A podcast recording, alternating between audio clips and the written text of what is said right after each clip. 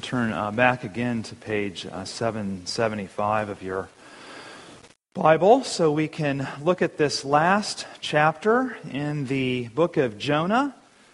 This prophet, I gather, of all the minor prophets in the Old Testament, that uh, either this one or Hosea are the ones that uh, you remember the most and uh, it's hard to get all 12 of these minor prophets in order when you're asked to go and turn to it. So uh, I feel the same way, so you're allowed to as well, just a bit of permission. But it's a great uh, book, isn't it? I hope you found that these past three weeks and this final fourth one. Lots to learn from Jonah. And uh, it's a perfect book for the season of Epiphany as well, I find, because uh, as you know from the Collect for Epiphany, that we do remember the manifestation of Christ to the Gentiles. And of course, Jonah's message were to those who were not Jews, for which he was really upset about the, the possibility of that. So we'll look at that today. But one of the things that I've been learning about Jonah, I hope you two have too, is that really that this book is in two halves. Uh, you have chapters 1 and 2, which are a call to Jonah and his own rebellion. And then chapters 3 and 4 are the second half. And chapter 3, as we learned last week, begins much the same way as chapter 1 did. It's also a call to Jonah. And then we also then have the repentance of the Ninevites. And so the prophecy in both halves starts with a call, but it moves to a complaint in the first half. And it ends, though, in compliance, that of Jonah. Now, while Jonah starts with a call and moves to compliance at first in the second half of the prophecy, that's chapter 3, Jonah unfortunately ends in complaint. So, oddly enough, it kind of begins where it ends. It doesn't seem like there's been much change in Jonah. But not only does it begin with the kind of the complaint of Jonah, but also a question and a challenge of the Lord, which searches Jonah and us as well with these words Should I not pity Nineveh? Should I not be concerned for Nineveh? Which is another way that it's rendered. Where Jonah's complaint, though, is a kind of whine, the Lord's complaint in the end with this question is one of wonder Jonah's complaint is driven by feeling. The Lord's complaint in the end is driven by his reason, his thought, who he is. And don't you find it interesting that the word complaint and compliant have the exact same letters? The difference is the order of only two of those letters, that of I and A. And uh, I think in some ways we get to compliance with the Lord and His will and what He's doing in the world sometimes actually through our complaint when we offer that to Him, and He brings about transformation in our life. So, Jonah 4 is a lesson, I think, in moving from complaint to compliance as we concede to the Lord's will. So, let's look at this then. First of all, Jonah wears his feelings on his shirt sleeves. Don't you find that? He is exceedingly displeased and angry with, we're told, it in verse 1. What explained Jonah's feelings? He felt this way because of the, relent, the, the relenting of God and the repenting of Nineveh. This doesn't keep Jonah from praying, though. Jonah's feelings may get in the way of his understanding what God is doing and why he's doing it, but his feelings don't get in the way of his praying. He is upset because things simply don't go his way. And so Jonah didn't like the outcome, the results, the effect of the message and the ministry that he was given. We can fault him for that, but try to appreciate or at least accept him. You see, Jonah must have thought of all the people, please God, not the Ninevites. Nineveh was a power and an enemy of Israel. Jonah, while wrong about the grief he feels over the outcome, is at least right to complain to God. Furthermore, Jonah is right about God. This is what he knows and says. And he's quoting from uh, God's word revealed to Moses in Exodus 34, verse 6, and prayed in Psalm 86 and 145, and also used by the prophets Nahum and Joel. This is what Jonah says You are a gracious God and merciful, slow to anger, and abounding in steadfast love, and relenting from disaster. Jonah acknowledges the Lord's character, he believes in the Lord's work, and he also concedes the Lord's will. But did you notice this, what Jonah said before, quoting this from Exodus 34? For I knew that you are. So he's, he's not a cynic or a doubter or a skeptic. He just doesn't like the outcome and God's treatment of the Ninevites. He knows the Lord, but in this case, the results don't meet with his interests, his desire, what he thinks is right. Personally, then, Jonah's response, reaction is that he'd rather die. And why? What, what explains his reaction? You see, see, now there is no difference between Israel and the Ninevites. Both nations are in sync with the Lord, and that just doesn't seem right to Jonah. And so the Lord raises the question with Jonah when he doesn't like the outcome and get the point and purpose of God. The question from God to Jonah is this Do you do well to be angry? Now, that's probably a little bit understand. I wonder what you might think by that. But it may mean something like this What good does your anger do? Or, how will your anger get you what you want? Or, where does your anger get you? Or, why are you so angry? Do you do right to think this?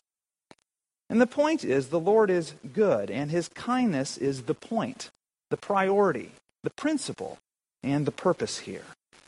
That's what this all comes down to. And while Jonah knows, and he knew it, he just didn't want God's kindness to include the Ninevites. And this is hard to appreciate, even though some of us wish the same when we don't follow the, the sovereign logic of the Lord. We don't see the Lord's point. And so there seems no point maybe in living or, or going on. We don't see the point of listening and then doing the will of the Lord, the Lord's word. And Jonah wasn't the only one like this. There was a major prophet, Moses, the prophet Moses, who at one point just wanted to die as well when the Israelites were complaining.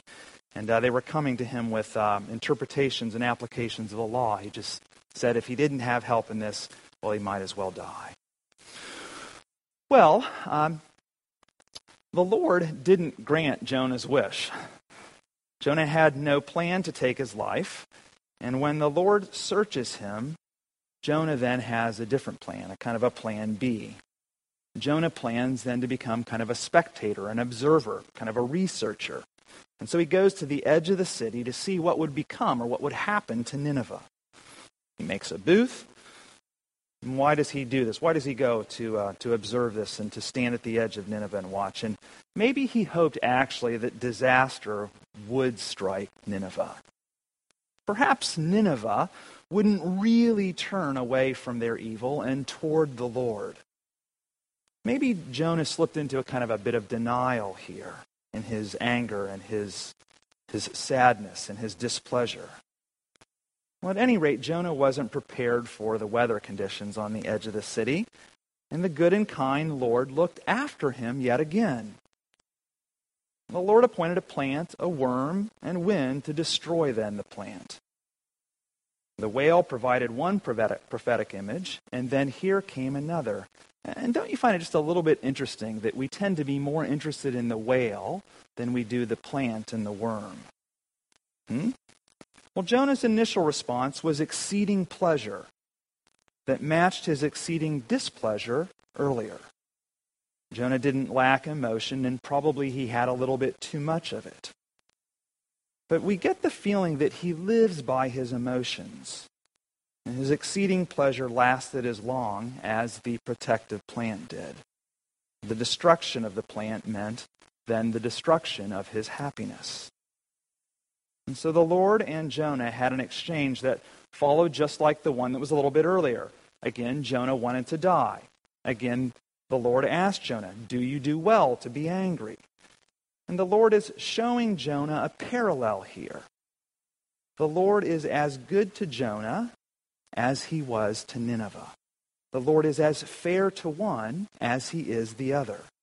Or better yet, he's as kind to Nineveh as he is to Jonah. And so the point, the point unlike the Lord, Jonah pities a plant, but he can't pity a nation. He's more concerned about the good of a plant than he is people. He seems to think a plant deserves more pity than Nineveh does. In actuality, neither deserves the pity and the kindness and the grace and the mercy and the patience and the long suffering of the Lord. And that's the point. And spiritual economy of God's redemption in the world. The pity, concern, kindness, and goodness of the Lord isn't merited, it isn't deserved. In Jonah's case, he'd rather his own destruction. And he, if, if he can't have the destruction of Nineveh, he doesn't actually even want his own life. Two of Jesus' disciples didn't go quite as far as Jonah did, but, but, but almost. I wonder if you remember in Luke chapter 9, beginning at the 52nd verse, where Jesus passes through the village of Samaria, and when they wouldn't actually receive him, James and John wanted to call down fire on that city, on those people, right? Now, the Israelites didn't see Samaria the same way as Jonah saw Nineveh. Samaritans weren't kind of oppressors, it was the Roman Empire that were. But, but they both, in this case, that is James and John, wanted the same thing that Jonah did of Nineveh, which was their death, their destruction. So the reason, though, was the same in this case. The Samaritans and the Ninevites didn't deserve the love of God for some reason. That's what these people thought. Well, Jonah acknowledges three things. And in this, I, and just kind of ending, I wonder if we can kind of think about this. I, I wonder if you think that we're all at all like Jonah, at all like James and John. Here's something about Jonah Jonah acknowledges the Lord's character, he believes in the Lord's sovereign work, and he concedes the Lord's divine will. I believe in the Lord's character and work, but sometimes I'm not convinced of his will. Even, even if I am convinced of those other things, I and much of the church isn't like, isn't like Jonah, angry. But I think we're apathetic sometimes. We're not convinced the Lord's will will really turn the hearts of the enemies of the church. Do we really think that? We believe he's loving. We believe he's gracious. We believe that he can turn. But will he do it? And what do I and what do we do in that case? Do we do well not to be angry, but do we do well to be apathetic? My apathy doesn't stand to reason.